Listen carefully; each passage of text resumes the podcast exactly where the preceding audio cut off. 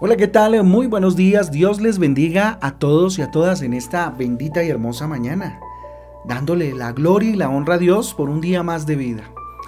Así que levante sus ojos al cielo, dígale Dios gracias por esta oportunidad maravillosa de vivir un día más en medio de este tiempo difícil, Papito Santo. A ti sea la gloria, a ti sea el honor. Con ustedes, su pastor y servidor, Fabián Giraldo del Ministerio Transforma, yo les doy la bienvenida a este espacio devocional donde juntos somos transformados y renovados por la palabra de Dios, a la cual le invito en esta mañana. Le invito a Romanos capítulo 1, arrancamos el libro de Romanos, un libro extraordinario, espectacular. Si les decía que Hechos era uno de mis favoritos, este Romanos también. Es extraordinario, este libro es muy fuerte, muy ah, poderoso doctrinalmente, nos ayudará a entender mucho acerca de la salvación de Jesús. Romanos entonces capítulo 1 y continuamos con el libro maravilloso también de Ezequiel en el eh, capítulo 3. También encontrará unos títulos y unos versículos que nos ayudarán a profundizar un poco más en la lectura del devocional del día de hoy. Así que vayamos rápidamente a Romanos capítulo 1. Como les digo, aquí encontramos a un Pablo extraordinario, ¿cierto? Título, título para el día de hoy, la importancia de la identidad. Uno de mis temas favoritos, la identidad, ¿sí? Miren, la mm, viene del latín identitas, ¿sí? La identidad es entonces el conjunto de, los rasgos propios de un individuo o de una comunidad, si se quiere, ¿cierto? Estas características o, estos rasgos de los cuales le estoy mencionando eh, eh, caracterizan al sujeto o a la colectividad o comunidad frente a los demás, frente a los demás pueblos o frente a las demás personas, ¿cierto? Una identidad. Mire, la identidad también es eh, la conciencia o la capacidad de entender, ¿cierto? De una persona eh, acerca de sí mismo, respecto de sí mismo, de sí misma, quién es, eh, de dónde viene, para dónde va, ¿cierto? Y la convierte eh, en alguien distinto a los demás. Convierte a esta persona, la identidad le da una distinción frente a los demás. Aunque muchos de los rasgos que forman la identidad pues son hereditarios o innatos, ¿cierto? O inherentes, vienen con nosotros, el entorno ejerce una gran influencia el ambiente, la cultura, la familia en la que nos formamos, ejercen una influencia en la conformación o de la especificidad de, nosotros como sujetos o de cada sujeto eh, en lo individual. Y por esta razón tienen validez expresiones como estoy buscando mi propia identidad, que es muy común escucharlo, sobre todo en los jóvenes. Fíjese que Pablo escribió esta carta alrededor del año 56 después de Cristo, ¿sí? Eh, cuando estaba en la ciudad de Corinto. Pablo no había visitado aún la iglesia de Roma, pero sí deseaba con todo su corazón, y aún ardientemente ir hasta allá y oraba que Dios le hiciera posible pues esa visita a, la iglesia de Roma, ¿sí? Eh, en esta epístola encontramos algo bien interesante, en esta carta, eh, acerca, diferente acerca de las demás cartas paulinas, ¿no? Por lo extenso del, contenido, sobre todo teológico y doctrinal, y doctrinal que esta, que esta carta tiene. ¿sí? Entonces, eh, por eso tal vez Pablo le escribió con tanta, con tanta profundidad. Deseaba ir con todo su corazón. ¿Sí? Mire, la mayoría de las otras cartas fueron escritas a iglesias a las cuales él había ministrado, inclusive personalmente. Pero aquí había una iglesia, era la iglesia de Roma, ¿cierto? Donde Pablo no había estado y donde Pablo eh, no había enseñado, ¿sí? Entonces, había cantidad de grupos religiosos, ¿sí? Y y de, comunidades y todo lo que quiera, pero Pablo quería transmitir a esta iglesia algo importante, algo fundamental, y era identidad, identidad. Quería que fueran eh, diferente, ¿cierto? Quería que fuera diferente eh, como lo eran las otras iglesias, que tuviera una identidad en Cristo. ¿sí? La iglesia de Jesucristo debe tener rasgos, debe tener características que la hacen diferente al mundo, inclusive a otras iglesias, la iglesia local, ¿cierto? En este caso la iglesia local de Roma, ¿sí? Porque ¿de qué sirve llamarnos cristianos si no marcamos ninguna diferencia con los eh, que no lo son? ¿Sí? Y aquí entonces empieza este devocional a mostrarnos algo interesante. ¿sí? ¿Qué diferencia tienes tú con los demás? Tú que te haces llamar cristiano, ¿qué diferente tienes? Ah, yo oro, ah, yo alabo. Bueno, eso está muy bien, pero en tu conducta, en tu comportamiento, ¿qué tan diferente eres a los demás?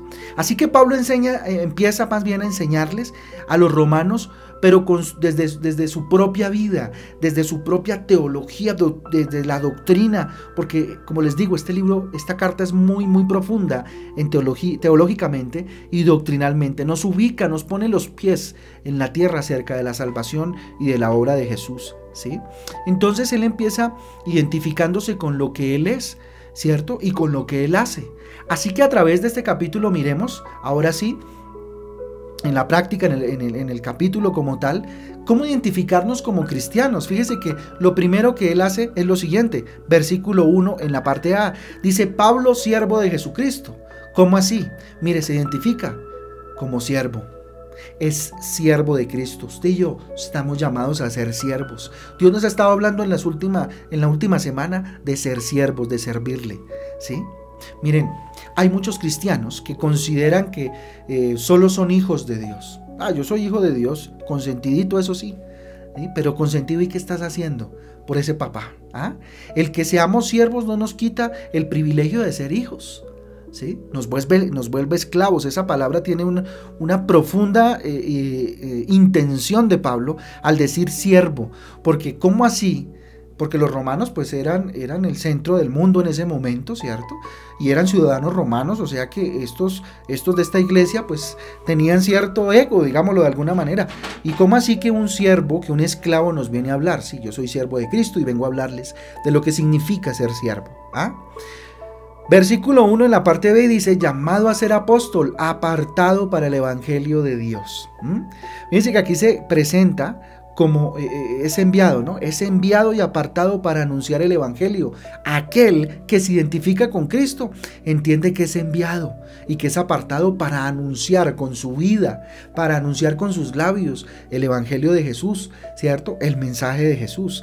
La vida cristiana no solo es para ocupar una silla y calentarla en un templo, en una iglesia, ¿cierto? Perdónenme, pero no es así, ¿cierto? O simplemente para esperar un milagro y ya, ya me lo hizo, entonces ya, ya dejé de ser cristiano o, o de ser cristiano que asiste, bueno, en fin. ¿sí? Ser cristiano va mucho más allá. Y va mucho más allá en la medida en que mi vida se convierte en un espejo de Jesús y muestra a Jesús. ¿Sí? Tremendo, ¿no les parece? Versículos 6 y 7, saltemos hasta allá. Mire lo que dice, entre las cuales estáis también vosotros llamados a ser de Jesucristo y a todos los que estáis en Roma, amados de Dios, llamados a ser santos. Gracia y paz a vosotros, de Dios nuestro Padre y del Señor Jesucristo. Tremendo, ¿sí? Cuando se recibe a Jesucristo en el corazón, empieza uno a pertenecerle a Él y solo a Él. Usted y yo somos pertenencia de Jesucristo. Nosotros dejamos de tener el control de nuestra vida, ¿sí sabía? Sí, para que la, la empiece a tener Cristo. La pregunta entonces en esta mañana es, ¿mi vida le pertenece a Jesús? Claro que sí. Ah, bueno, la mayor evidencia es, ¿tu vida la controla Jesús o la controlas tú? Pregúntate. A la luz de la palabra de Dios, mírate al espejo y dite la verdad. ¿Sí? Dígase la verdad en esta mañana si usted le, ha dado el control a Cristo o todavía sigue tomando decisiones y teniendo injerencia en su vida. Al punto que se ha equivocado tal vez tomando decisiones porque no le ha permitido a Cristo las tome por usted. ¿Sí? O lo, o lo influencie, ¿cierto? Y lo conduzca. Porque en última sí, las decisiones las tomamos nosotros, porque nos dio libre albedrío, pero Él nos conduce. ¿Ok? Versículo 16, mire lo que dice, porque no me avergüenzo del Evangelio porque es poder de Dios para salvación a todo aquel que cree, el judío primeramente y también al griego, ¿cierto? Fíjese que aquí nos habla de que no se avergüenza del Evangelio, no niega que es evangélico. ¿sí? Esta palabra en nuestro país no sé si en otros pase lo mismo, pero la palabra evangélico o que se refieran a uno como evangélico es algo peyorativo, ¿cierto? Es algo hasta vergonzante hasta cierto punto. Pero yo siempre a aquellos que me han dicho evangélico, les pregunto si creen en el Evangelio de Jesús, me dicen que sí, por supuesto, son cristianos. Pero entonces, ¿por qué me dicen evangélico? Si evangélico es aquel que cree en el Evangelio. Y entonces, entonces, miren, somos evangélicos, somos parte del mensaje de Jesús, ¿cierto? Si la palabra de pronto le, genera peso, pues Dígase cristiano, cristiano evangélico, cristiano que sigue el Evangelio de Jesús, ¿verdad?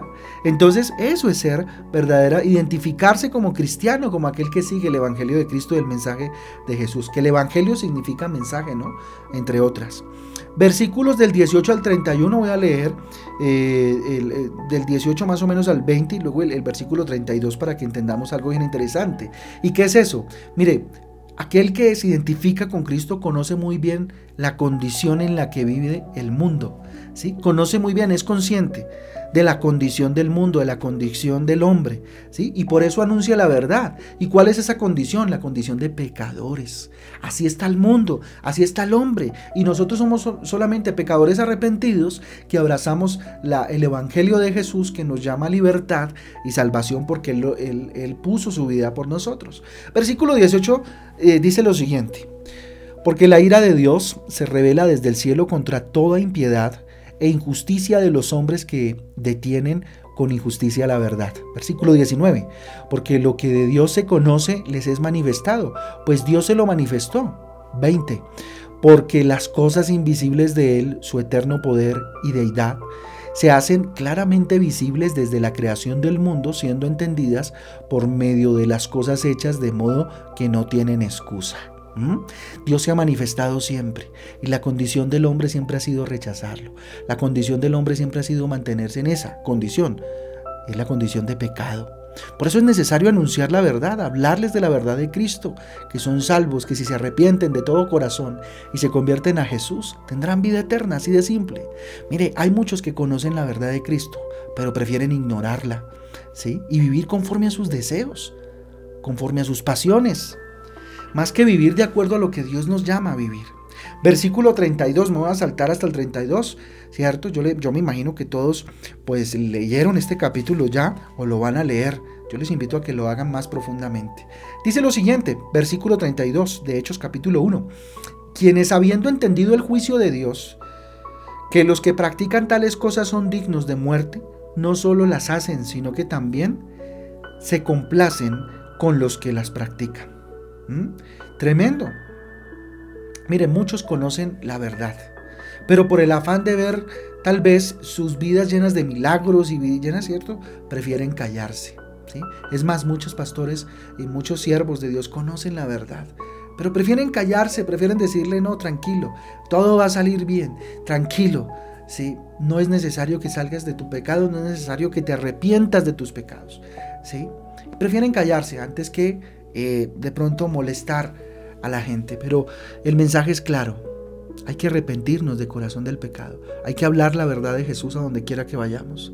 Dios no quiere una iglesia parecida al mundo, no. Dios quiere una iglesia que se parezca a Él, a Cristo. Eso quiere.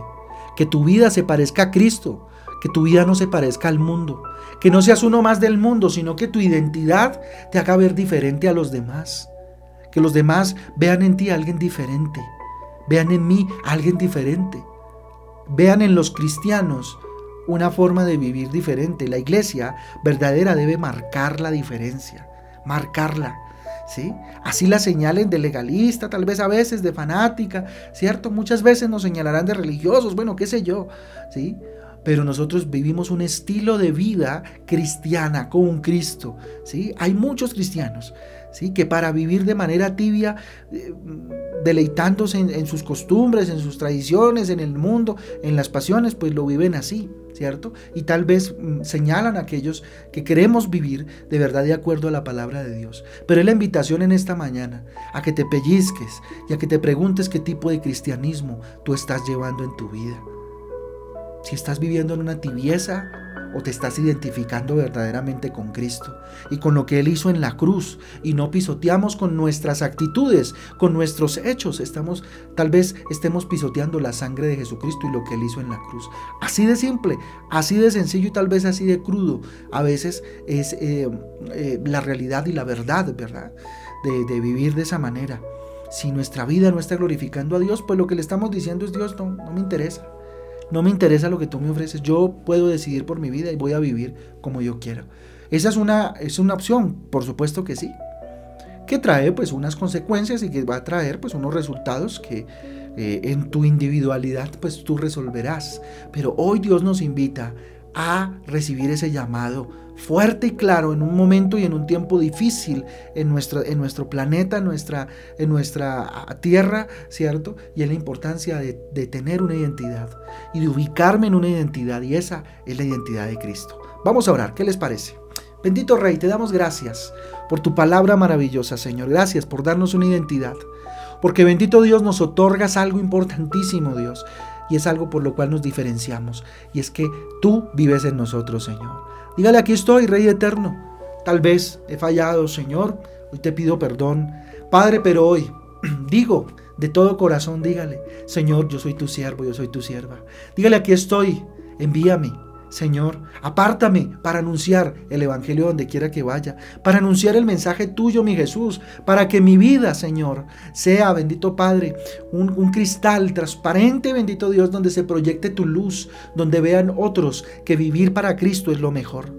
Dígale, Señor, yo te pertenezco, yo soy tuyo, yo soy tuya, Señor. Y no quiero, bendito Padre, dejar de ser, Señor, eso Dígale, soy tu siervo, soy tu sierva, soy tu hijo, soy tu hija, Señor.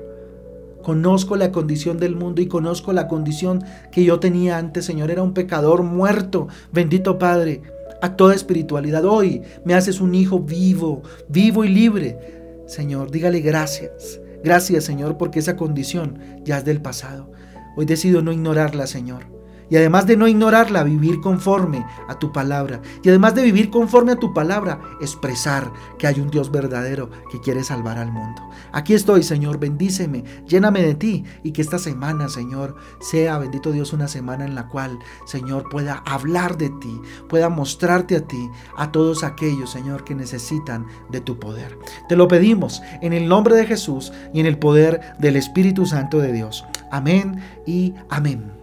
Amén y amén, familia del Devocional Transforma. Dios me les guarde, Dios me les bendiga, los llene de fortaleza, de poder, vean milagros hoy y además tengan la oportunidad de evangelizar a alguien, de contarle a alguien de Jesús, de la salvación y de lo que Cristo trae para sus vidas. Les amamos mucho y estamos dispuestos a servirles. Un abrazo para todos. Recuerden, mañana tenemos ayuno y cierre de ayuno a las 6 de la tarde en Transforma en Casa. Un abrazo, Dios me les bendiga. Chao, chao.